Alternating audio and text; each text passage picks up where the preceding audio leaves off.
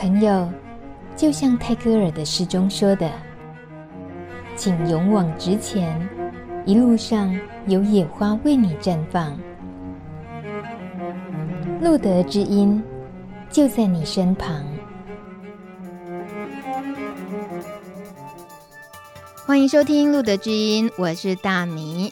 呃，今天是二零一六年三月八号，不晓得。呃，不知道大家听到这集节目的时候是哪个日期？因为我们今天不是做线上直播，是很难得的，我们又再一次做深度访谈。那这是预录的，也刚好可以呢配合着我们的钱立伟玉欣杨玉欣的时间，我们约了这一场访谈。玉欣好，嗨，大明好，各位听众朋友大家好。哎呀，好甜美的声音啊！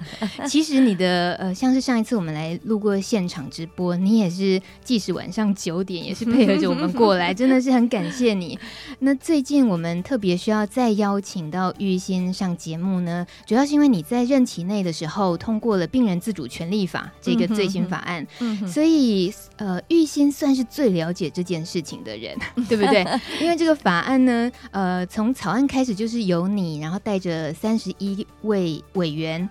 一起提案是是吗？是，是，是。那我自己读到的资料，简单的讲，这个提案呢，主要目的是有两个，一个是要贯彻病人的自主意愿，一个呢是要保障医生。嗯哼，哼。其实我们在呃。去年好像大概十月初的时候，大概就慢慢知道这个法案的一些些消息。嗯，那我们好像都比较粗略的会只知道说，好像就是在讲善终这件事情。其实今天有机会请玉欣告诉我们，他真正的目的，像刚刚讲，如果讲白了就是这两个目的的话，那那他其实又跟我们自己以往所以为的，像是安宁照顾基金会也提过那种签切结书啊，嗯、哼哼呃，可以先预先知道我不要实施这种强制的侵入性的。急救等等，嗯、哼哼其实都不太一样。嗯哼，哼，啊，我们今天好好理清一下。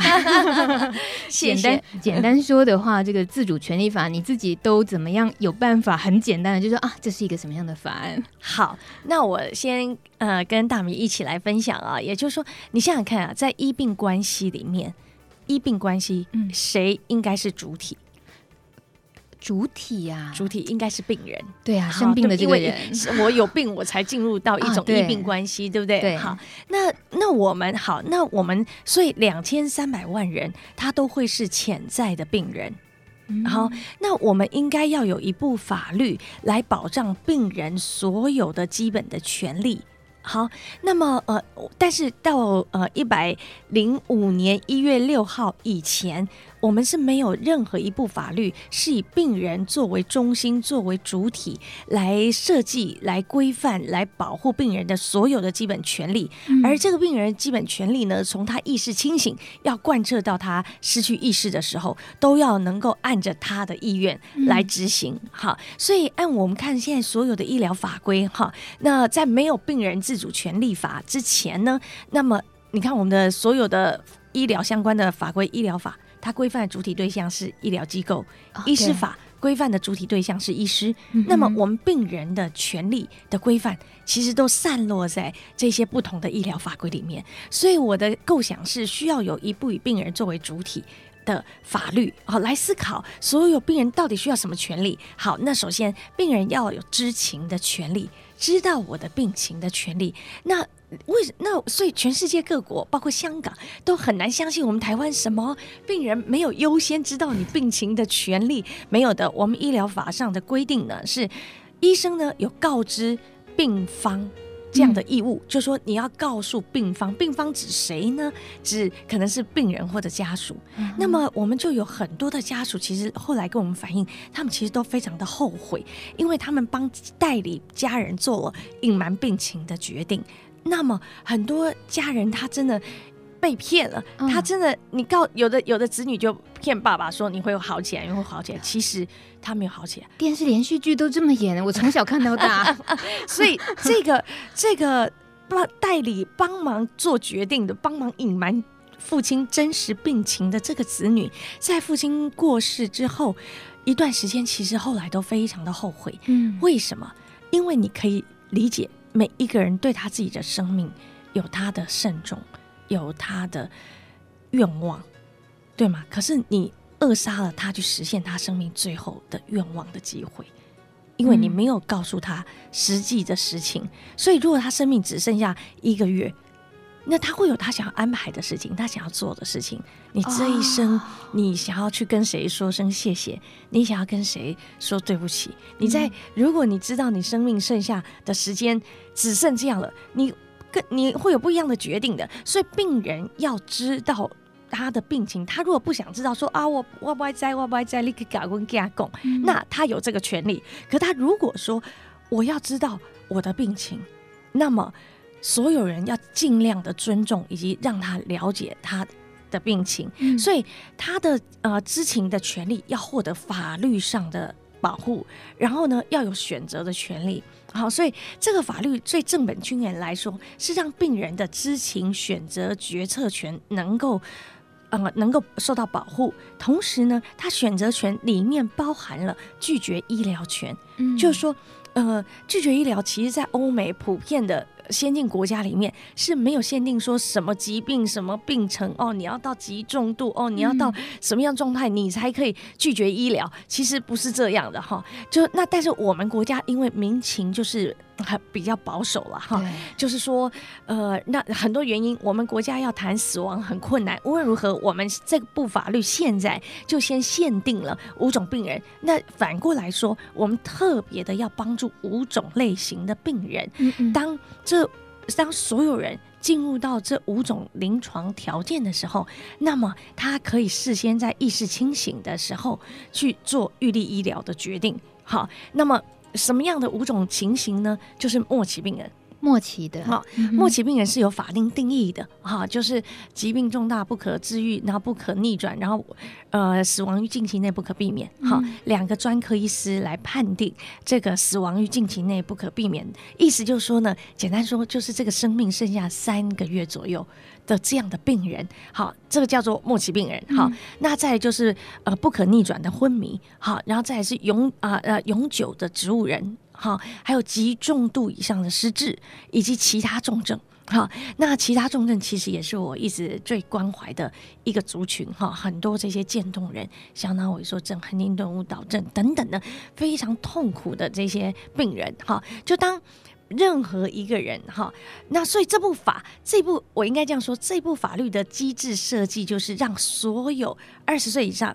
心智健全，就是我们是能够表达意识，嗯、能够了解，就是意识意受意识能力表示正常，好，就是等于说呢，这抱歉哈，我要试着把它讲的白话一些，麻烦你了。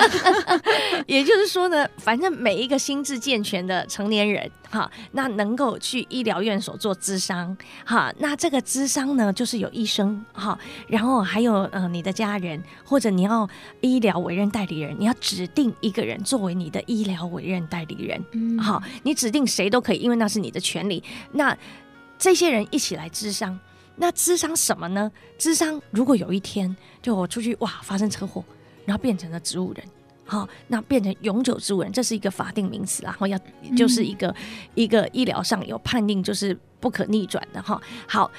那有五种临床条件，那先来针对那五种临床条条件呢，了解一下哦，末期病人是怎样啊，永久植物人是怎样怎样。那么如果我进入到那个情形的时候，我要什么医疗，我不要什么医疗，好，嗯、那这些事情能够事先在专业医师的陪伴之下，共同来了解哈。那了解之后呢，呃呃，了解之后，我可以去做一个预立医疗的决定。就先签署哈，如果我变成呃永久植物人了，那么我不要什么，我不要什么，我不要什么哈啊！我如果啊、呃、变成了不可逆转昏迷啊，我不要什么，我不要什么，或我要什么，我要什么哈。很细项的选择是吗？嗯，这会可能会有两种情形哈。初步的情形呢，因为我们这里在处理的是，你想不想？如果你变成不可逆转昏迷或永久植物人，你想不想活在那个状态之下？如果不想的话，嗯，好，那想都不是问题，因为现在我们的我们现在整个社会最严重的问题就是科技太进步了哈，让人呢可以透过各式各样的仪器挂在那里，对对，所以就是说，如果你不能呼吸，给你上呼吸器；你心肺功能不能给你叶克膜，那你肝功能不能给你洗肝，肾功能不能给你洗肾，所有的人的这个机能，你都可以靠着现在的各种科技的设备来。维持一个生命的真相。好，那所以本法呢，就是希望让所有人认真的来思考，就是你自己如果有一天会变成这五种临床条件的样子，因为这个人有旦夕祸福，嗯，好，如果我们不事先去思考这些生命重要的课题，它不是不会来，它是一定会来。当这个事情发生的时候，那么所有的家人都不知道该怎么解决。呃，还有我们的这个呃现行的法律规定，会使得呃使得家人如果不想要帮病人挂在这个机器上，好，或者是病人本身也不想要挂在机器上，可是没有这部法律来保护的话，那么是没有办法能够执行的。嗯哼，嗯哼，好，那所以我们设计这样的一部法律，也就是希望能够帮助每一个人。意识清醒的时候，好好的来思考你自己生命的课题。嗯哼，好，那么呃，也帮助家人不要把所有这些困难的决定哦，全部留给家人来做。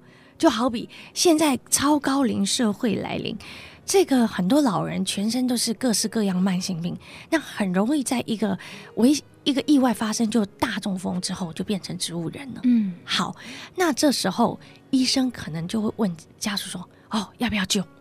那这时候通常都要啊，好，对，那救起来是植物人哦，所以接下来就家人之间的那个那 对，那那家人的意见其实家人都非常困难，对，对吗？嗯，但是我最在意的是这个当事者他想不想要，嗯，如果当事者不想要活在植物人状态化，我们必须有一个方法来帮助这个当事者，嗯哼，那同时我也认为每一个人。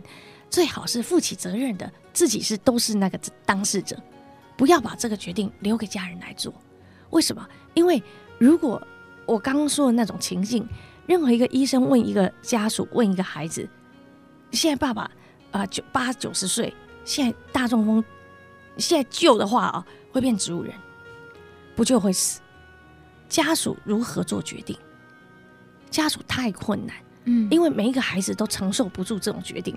因为你知道他救起来变植物人，但你说不出口不救，对啊，你怕别人觉得你不孝，嗯，你自己也很怀疑你自己说不救是到底对还不对，你自己都不知道。可是这个决定一定要有人做，所以这个病人自主权利法要鼓励所有所有的年轻的、老的，我们每一个意识还清醒的人，你最爱你的家人的一个方法。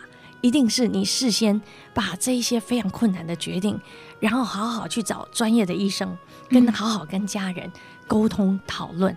那现在也有很多独生的朋友，好，那这些生命的议题会不会存在？当然会存在。对啊，所以独生的朋友那就又困困难喽。嗯，好，那因为你最接近你，最当你真的变成发生一个意外，然后变成植物人状态的时候。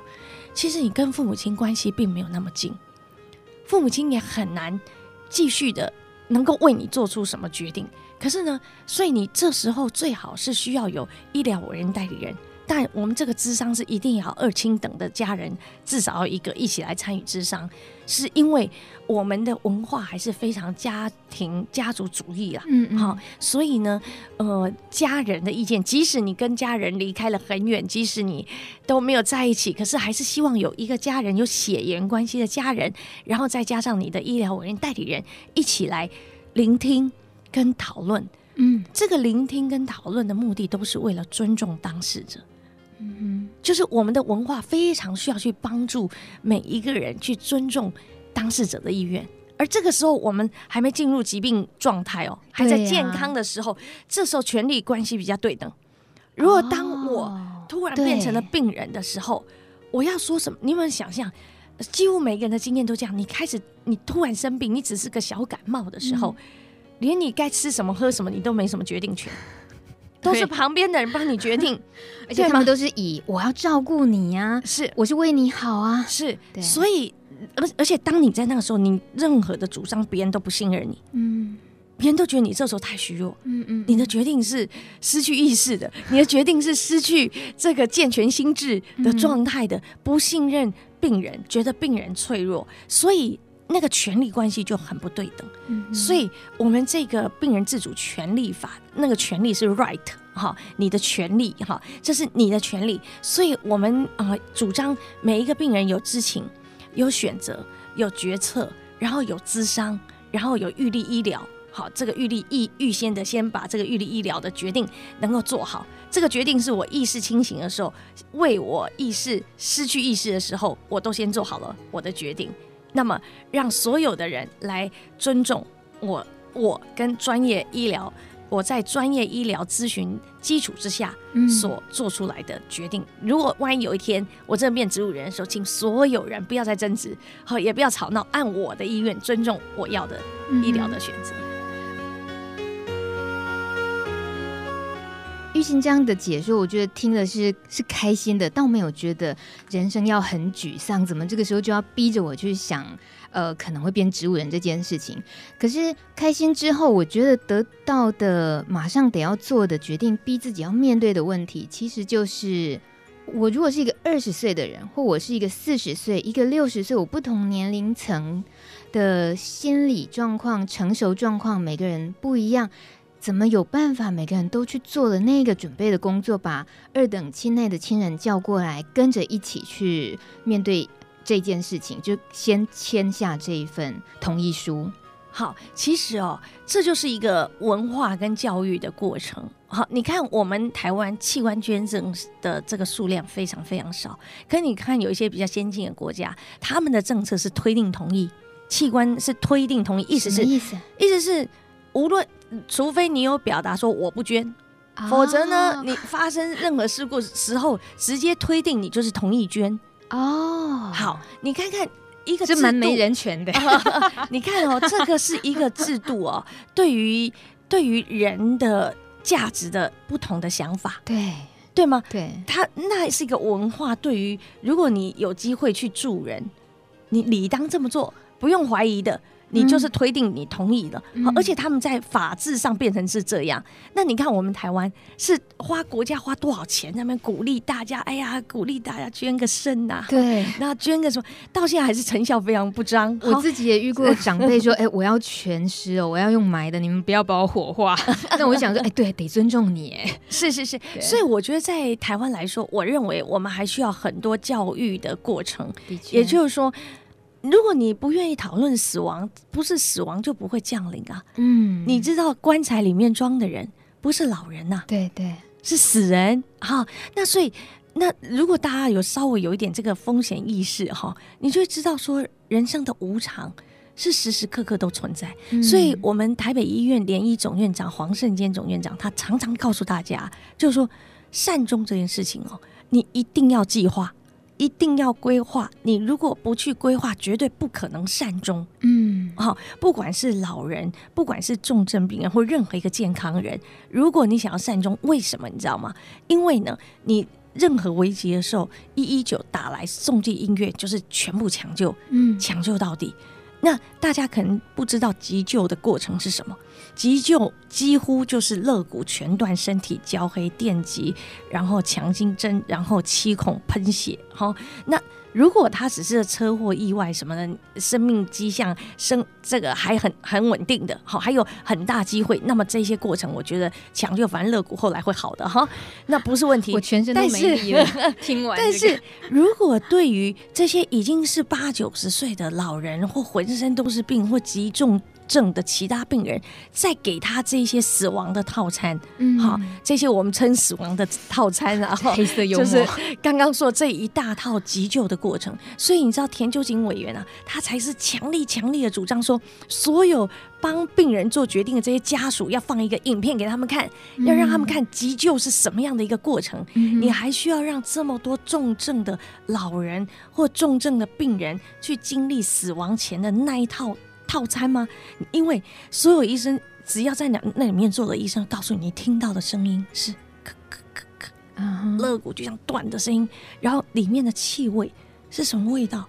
是烧焦味、血腥味、屎粪味、嗯，口水味。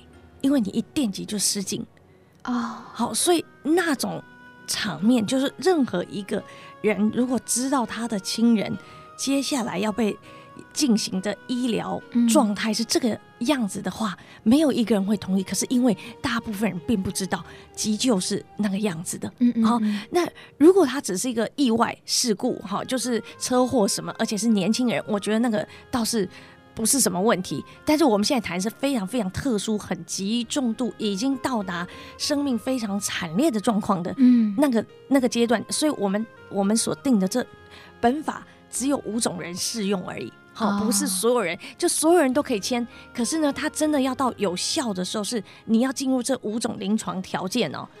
就是如果你不是在末期病人的时候，这法跟你无关；如果你不是进入到永久植物人的状态，嗯，那你签的这些东西都不会生效，不会启动啊。先签了而已。对对对对，真的遇到了才会启动。对，要真的遇到，而且且在法定的这几种状态之下才会启动有效。好，那当然，那如果那如果说，呃，我变成植物人，可我在之前没有去咨商，没有先签这个，那有没有办法？没有办法的，嗯嗯、连家属都不能替你做这些决定。好，因为这是一个自主权的概念。好，那这就会回应到你刚刚问我，它跟安宁缓和医疗条例。有什么不一样？对，我签过那个书，我在想是不是有重复了？没有吗？啊 不呃不一样哈，不一样不一样，因为安宁缓和医疗条例它的服务哈，就等于适用的对象只有末期病人哦。那所以植物人他是不是末期病人？不是，他只是一直被维生，对，维持生命迹象的人，对，他可以活。哦、像王晓明，你知道吗？嗯，好，那个以前是中山女高的学生，高中的时候就发生了车祸意外，变植物人，他活了四十七年。对，然后他的父母这个前仆后继加手足前仆后继的照顾他一个人，嗯，到后来他父母诉求安乐死，嗯嗯，嗯，好，那相当然是不可能，我们的法律没办法哈，那。相继都离世了，然后他的手足继续的照顾，活到四十七年，嗯，在植物人状态，所以植物人当然不适用安宁缓和医疗条例啊，嗯、因为那部法律只有照顾这个末期病人，那我们病人自主权利法，好，那不只是在最后的拒绝医疗的部分超过了末期病人。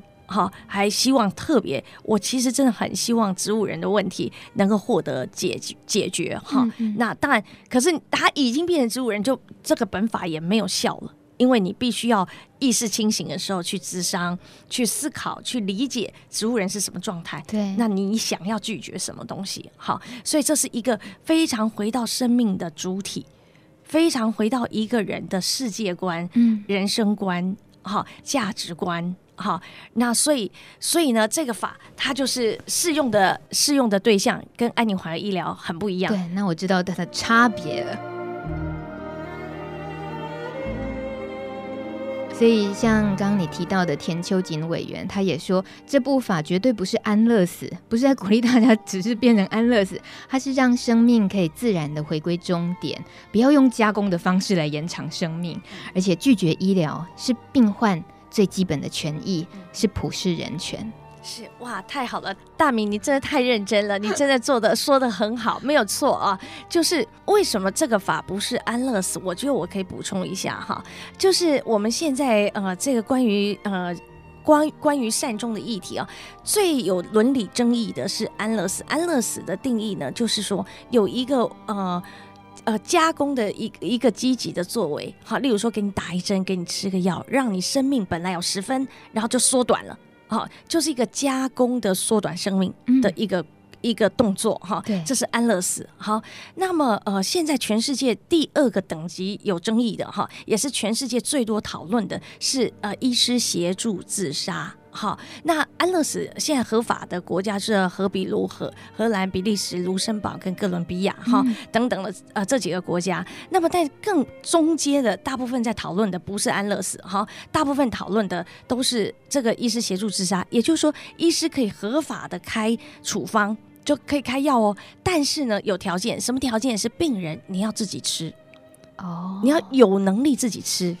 好，那所以大部分其实很多像渐冻人什么这些病人是不可能的，啊、你完全瘫痪，你连自己吃都不可能哈、嗯。所以呢，呃，这个是第二个层次有争议的地方哈。那我们现在处理的本法病人自主权利法哈，不是安乐死，也不是医师协助自杀，嗯、我们呢是什么呢？是拒绝。如果你要拒绝，就是拒绝加工的延长生命。是，所以我安乐死是加工的缩短生命啊。好，你你可能本来是十分，嗯，然后你给他一个机器作为，生命变成八分，缩短了。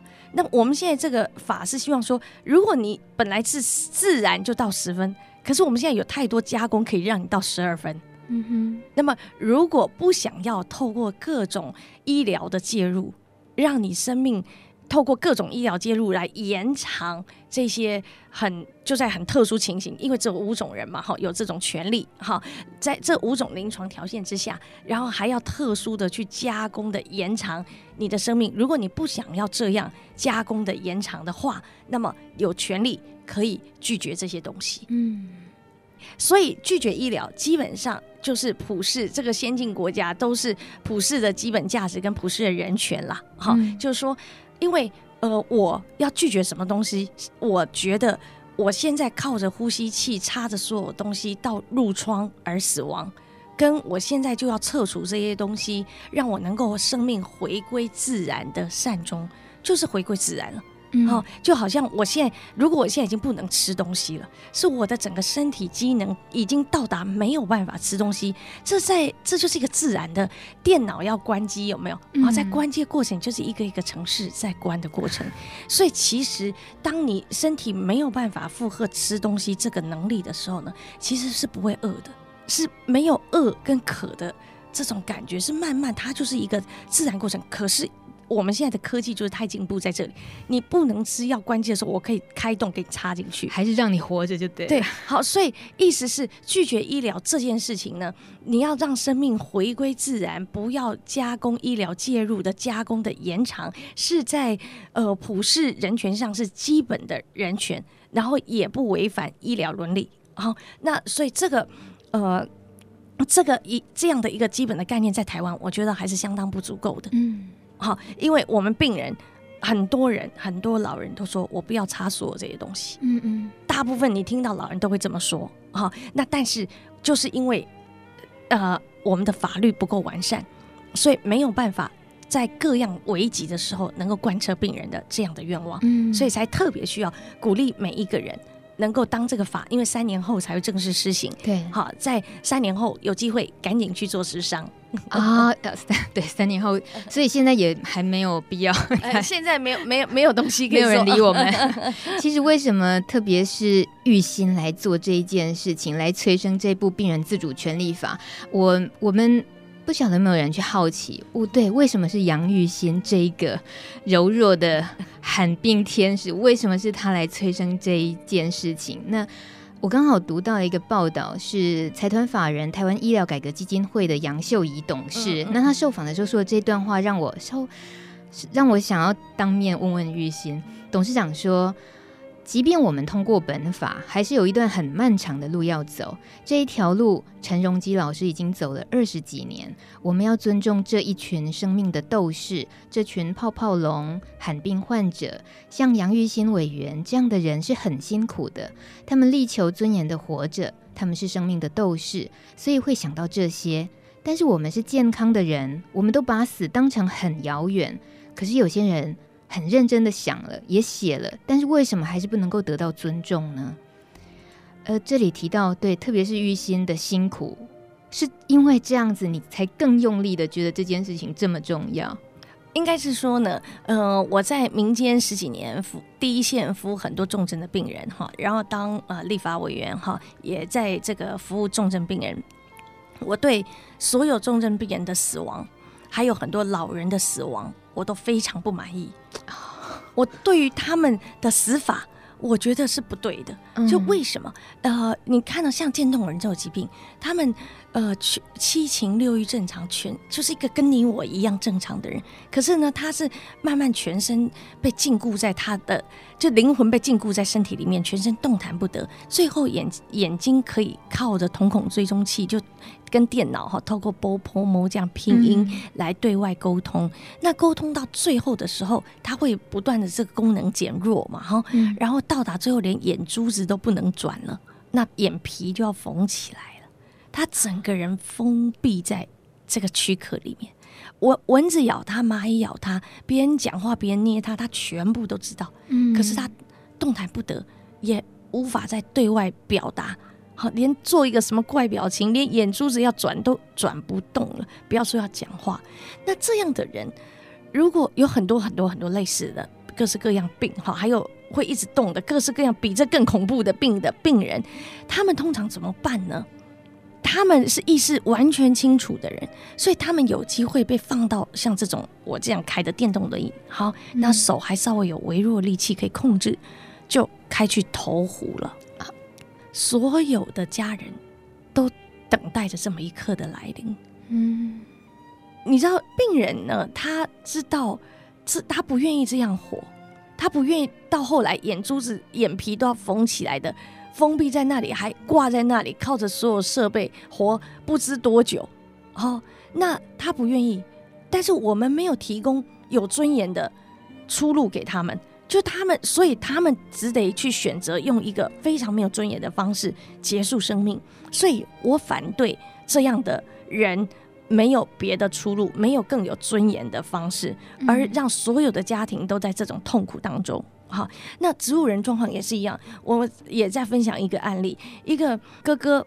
啊，他就在工地里面工作，然后养家活口，然后这个呃电梯掉下来就变成植物人了。嗯，好，那这个弟弟呢，是他这个哥哥是照顾全家人，好，然后呢，这个弟弟这个他哥哥变成植物人的状态是发生在弟弟国中的时候，所以他国中每一周都去看哥哥，到高中再去，然后每周哦哦都去看国中、高中、大学当兵，每周都去看哥哥。你知道，在那里面机构里面的这些照顾人阿姨们，我们大家都很想跟他讲一句话，希望你不要再来了。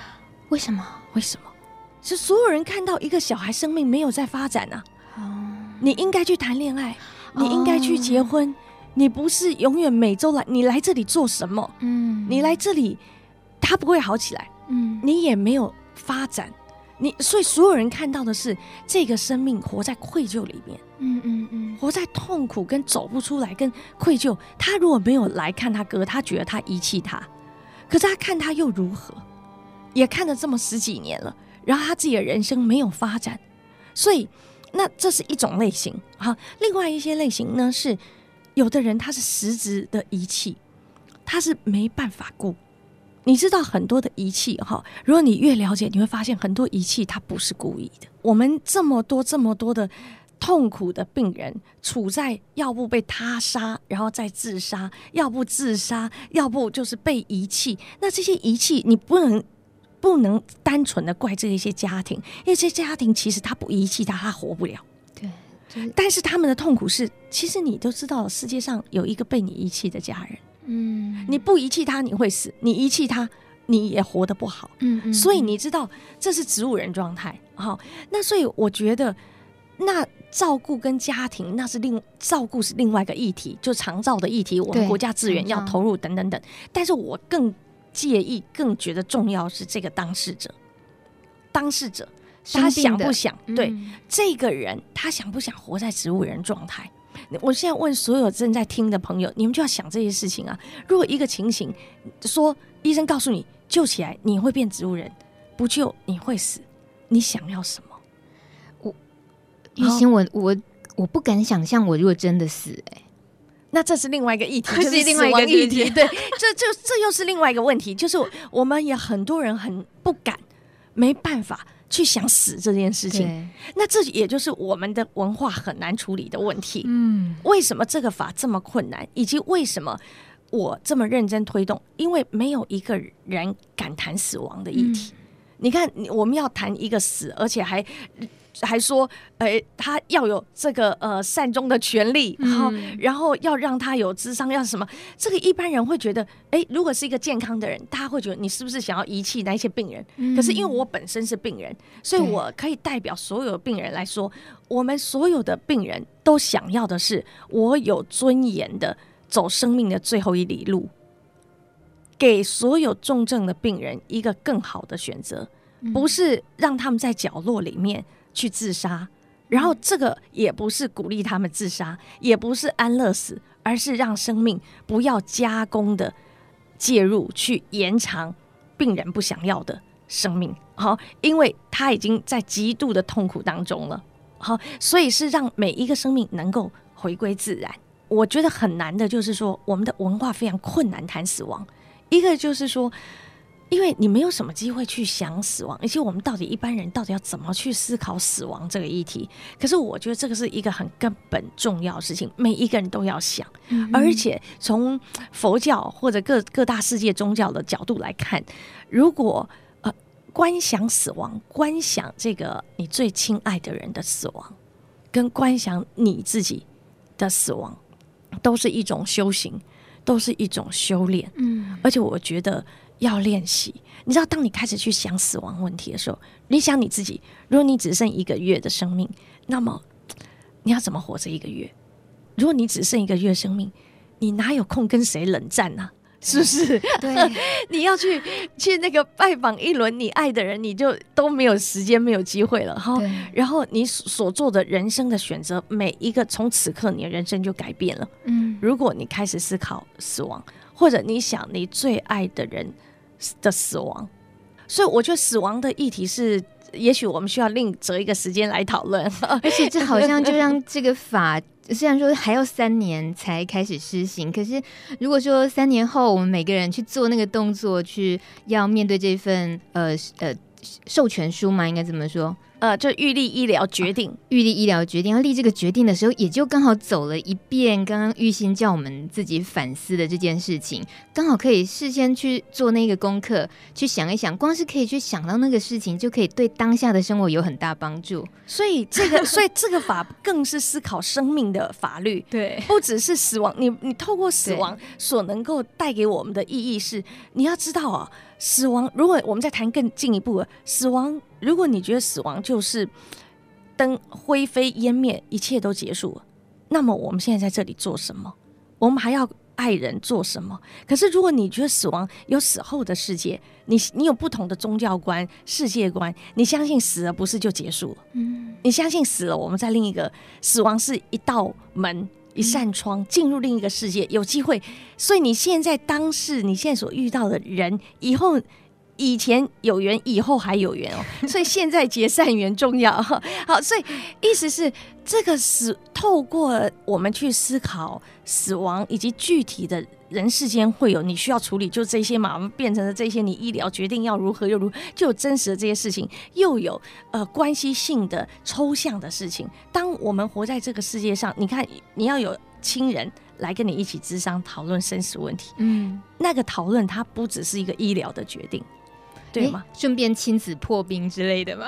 呃，其实这是我希望 哦，我我真正的希望，因为我觉得人活在世界上哦，有。呃，一一定有机会去让每一段关系修和。嗯，人的幸福不是你拥有多少钱，你有多少名利，而是你在各种的关系上面的和谐跟深刻。好，所以亲子关系，或者是朋友，或者是婚姻，或者是无论如何，那个关系才会让人觉得活在世界上。比较有味道，比较有温度，比较有意思。嗯、好，但但是我们在每一段关系里面又有很多的伤害，尤其呢越亲近的，因为你就是越亲近，你就越容易呃不在乎，或者很轻易的就去伤到了对方。好，嗯、那我觉得需要有各种机会帮助人们在这关系上的修和。好，那就是生命的更深刻的滑向深处。好，那。也啊，同时也解决一下现实问题，嗯、就是这些真实到时，到时候这样，你医疗做什么决定，不要造成别人的困扰。想不到你偷渡了这么庞大、这么伟大的呃理想在里面，可是我真的觉得那个是做得到的，就是只要愿意的话，还有三年，其实有机会，如果可以跟家人，然后就慢慢的了解一下这个议题，嗯、对不对？多少聊一点，聊一点。嗯哼，那这这是不是就是我们？还有的这一段时间可以准备的工作，你的建议。所以谢谢大米邀请我来。为什么？因为其实就是要跟更多机会，跟更多的朋友呼吁大家，然后也不要怕谈死亡。然后以后如果有这样的一个专业的一个机制，哈，现在已经是一个法定的机制，哈。那鼓励所有人都去做，那是整个全人身心灵的一个圆满的一个沟通的过程，整个家庭是一个共融决策的过程，嗯，这也是本法很重要的一个精神。ACP 入法，那我们希望促进医病关系的和谐，但这个和谐绝对是奠基在。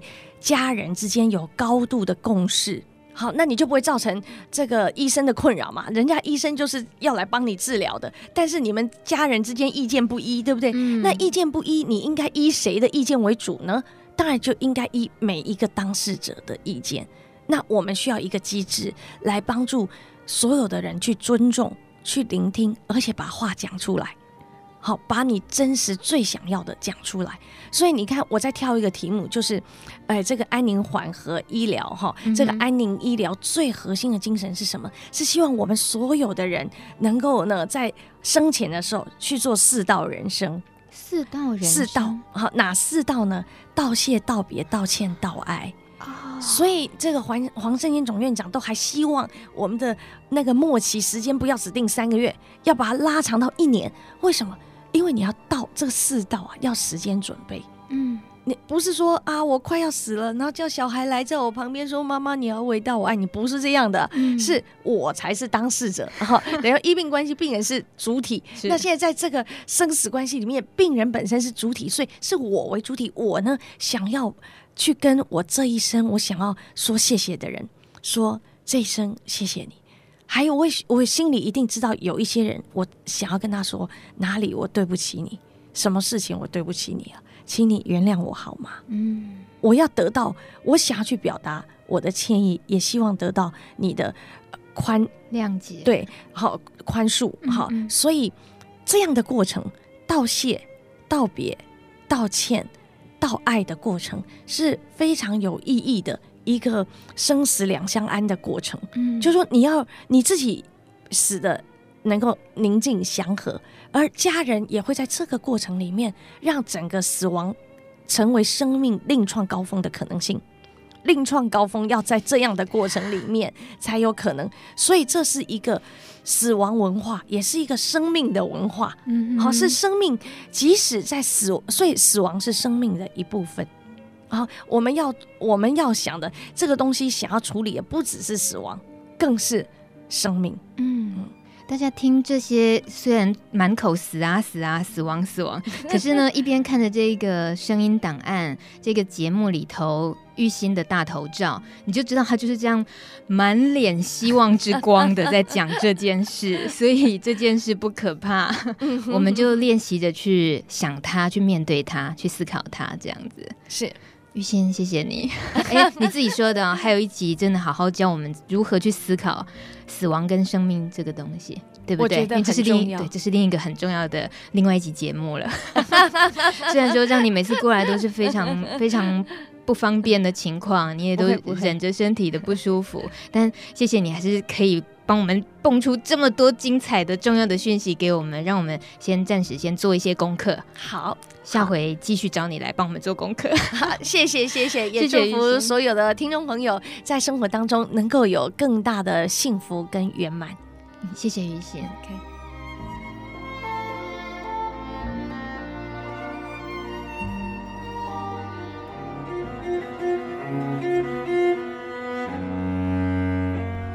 本节目由路德协会制作播出。